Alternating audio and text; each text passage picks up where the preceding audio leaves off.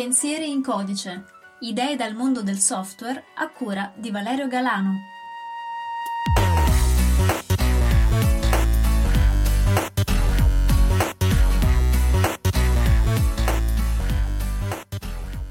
Buongiorno a tutti e ben ritrovati su Pensieri in codice.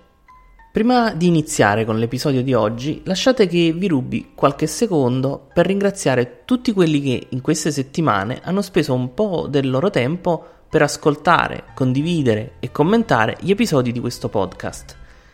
Vi ringrazio davvero tanto per tutto l'interesse che avete dimostrato e per tutti i consigli e l'incoraggiamento che mi avete inviato.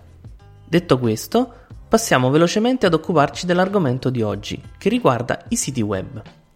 Chi come me utilizza il web ormai da quasi vent'anni si sarà sicuramente reso conto di come i siti web siano cambiati nel corso del tempo. Oltre infatti ad essere aumentati di numero in modo esponenziale, essi hanno anche visto un generale aumento della qualità, passando dall'essere inizialmente pressoché dei testi e delle immagini online ad assumere le caratteristiche di veri e propri prodotti, sempre più raffinati, non solo dal punto di vista grafico, ma più in generale proprio dell'esperienza utente. Allo stesso modo, anche le tecnologie utilizzate hanno subito grossi mutamenti nel corso del tempo. Nei primi anni 2000 la facevano da padrone tecnologie come l'HTML e il Flash, con le quali i programmatori più esperti e più capaci riuscivano a realizzare lavori che per l'epoca erano di altissima qualità, anche se oggi ci appaiono al pari dei dinosauri.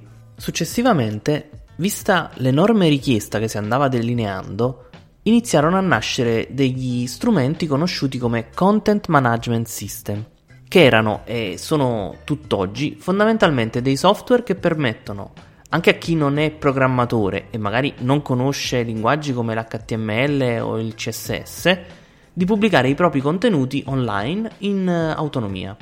Esempi moderni di questi CMS sono WordPress o Joomla se si parla di siti di contenuti o Magento se si parla di siti di e-commerce. La nascita di questi strumenti ha avuto due conseguenze fondamentali.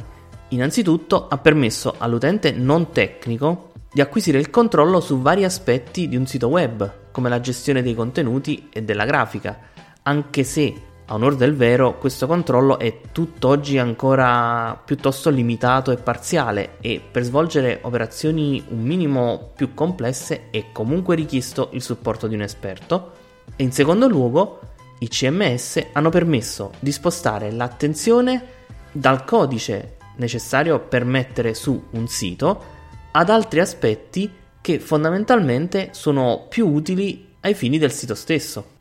Mi spiego meglio. Nella maggior parte dei casi, uh, un sito moderno ha uno scopo ben preciso: affermare la propria presenza online, vendere prodotti, diffondere informazioni o qualcosa del genere. Ora, se io, grazie all'utilizzo di un CMS, posso spendere meno risorse nello scrivere codice e dirottare tali risorse nel curare di più i testi, le immagini, il posizionamento sui motori di ricerca, la presenza social eccetera, allora è probabile che il risultato finale sia migliore sotto vari punti di vista e assolva meglio al proprio scopo.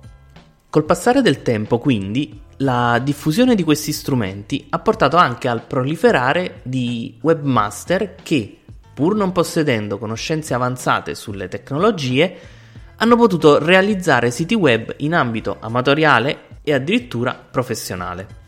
Si è diffusa quindi la convinzione che grazie allo studio di uno o due software sia possibile sviluppare il proprio sito in casa o addirittura sia possibile affidarne la realizzazione al classico parente o amico smanettone che tanto di computer ne capisce. E solitamente un sito realizzato in questo modo risulta essere molto economico o addirittura a costo zero. Paradossalmente, cavalcando quest'onda, sono nati anche dei servizi che permettono di realizzare il proprio sito web in autonomia per cifre ridicole come 50 dollari all'anno. Il problema di questi approcci però è che non è sufficiente conoscere lo strumento per poter realizzare siti web. Alla fine è un po' come una corsa automobilistica, non basta saper guidare per poter vincere il Gran Premio, Serve un buon pilota, una buona auto, un team di meccanici, degli sponsor e tante altre cose. Allo stesso modo, dietro lo sviluppo di un sito, oltre alla conoscenza dello strumento tecnico e anche delle tecnologie, perché non è detto che si debba fare tutto con un CMS, ci dovrebbe essere lo studio e la conoscenza di molti altri aspetti. In pratica, realizzare un sito non è qualcosa che si può improvvisare.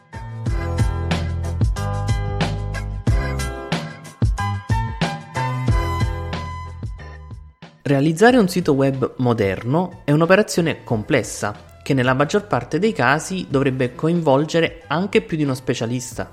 Parliamo infatti di varie attività da orchestrare insieme e una serie di fattori da tenere ben presenti.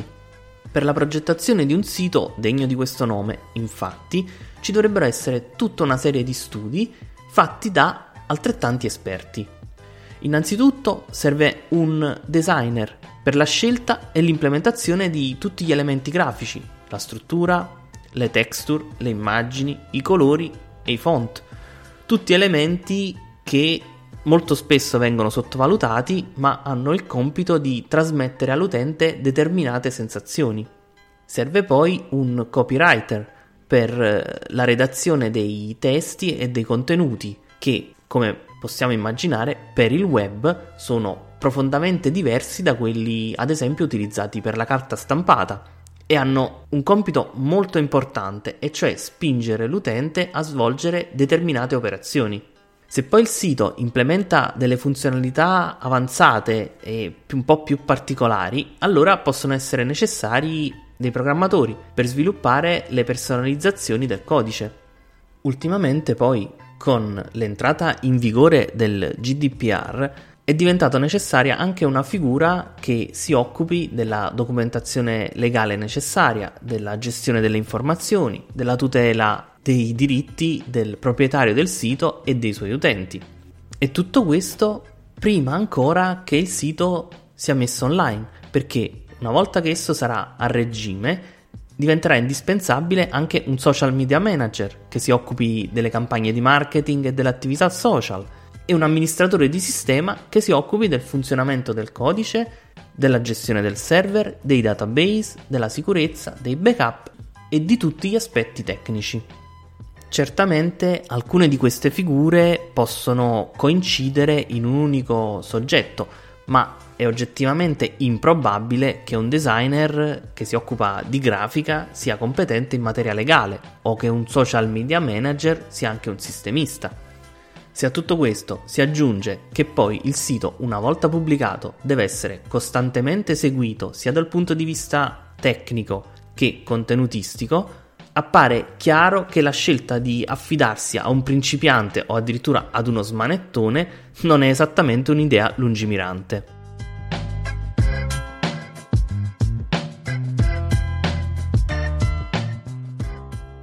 Ora magari qualcuno si starà chiedendo, sì vabbè, ma che potrà mai succedere se il mio sito web non è perfetto?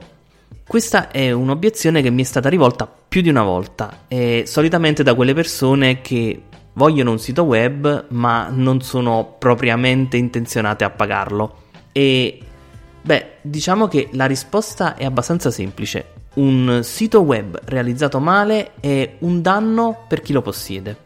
Se vi va, vi consiglio di ascoltare l'episodio numero 1132 del podcast di Caffè 2.0 di Valentino Spataro, che si intitola Il sito professionale fatto in casa, gli orrori, e che illustra un caso pratico in maniera molto interessante. Vi metto il link in descrizione.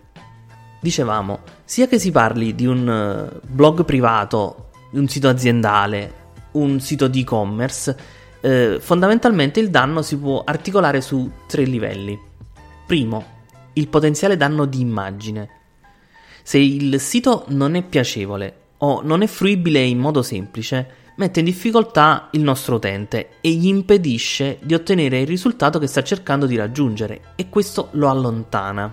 Facendo così il sito fallisce nel proprio obiettivo, che nella maggior parte dei casi è quello di spingere i nostri utenti a eseguire determinate operazioni. Quindi i nostri utenti non si iscriveranno alla nostra newsletter, non si registreranno al nostro servizio In pratica rinunceranno ad interagire con noi.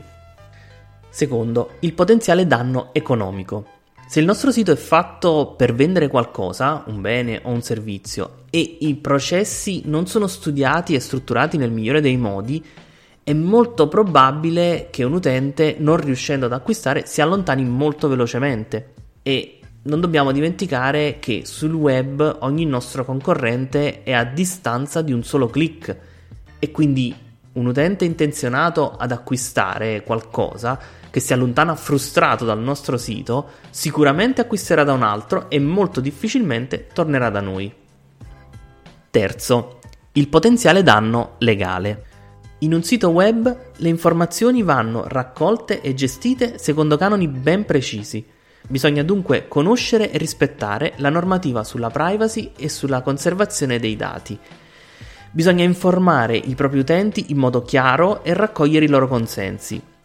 Inoltre, in caso di problemi, bisogna essere in grado di reagire in modo rapido ed efficiente. Se il sito non è attrezzato per fare tutto ciò e non rispetta le norme vigenti, si rischiano conseguenze piuttosto pesanti.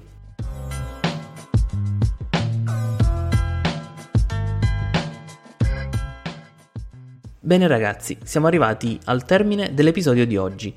Io spero che l'argomento vi abbia interessato e come al solito vi ringrazio per essere arrivati fin qui e vi ricordo che quelle che ho espresso sono le mie opinioni sull'argomento e che mi fa sempre piacere conoscere le vostre. Vi invito quindi a farmele conoscere con un commento e a condividere il podcast con chi pensate che possa essere interessato all'argomento, così potremo discuterne insieme. Colgo inoltre l'occasione per ricordarvi che il podcast è disponibile su Spreaker, Spotify, YouTube, iTunes e SoundCloud. Per oggi è tutto, vi ringrazio ancora e vi auguro una buona giornata. Un saluto a tutti e alla prossima!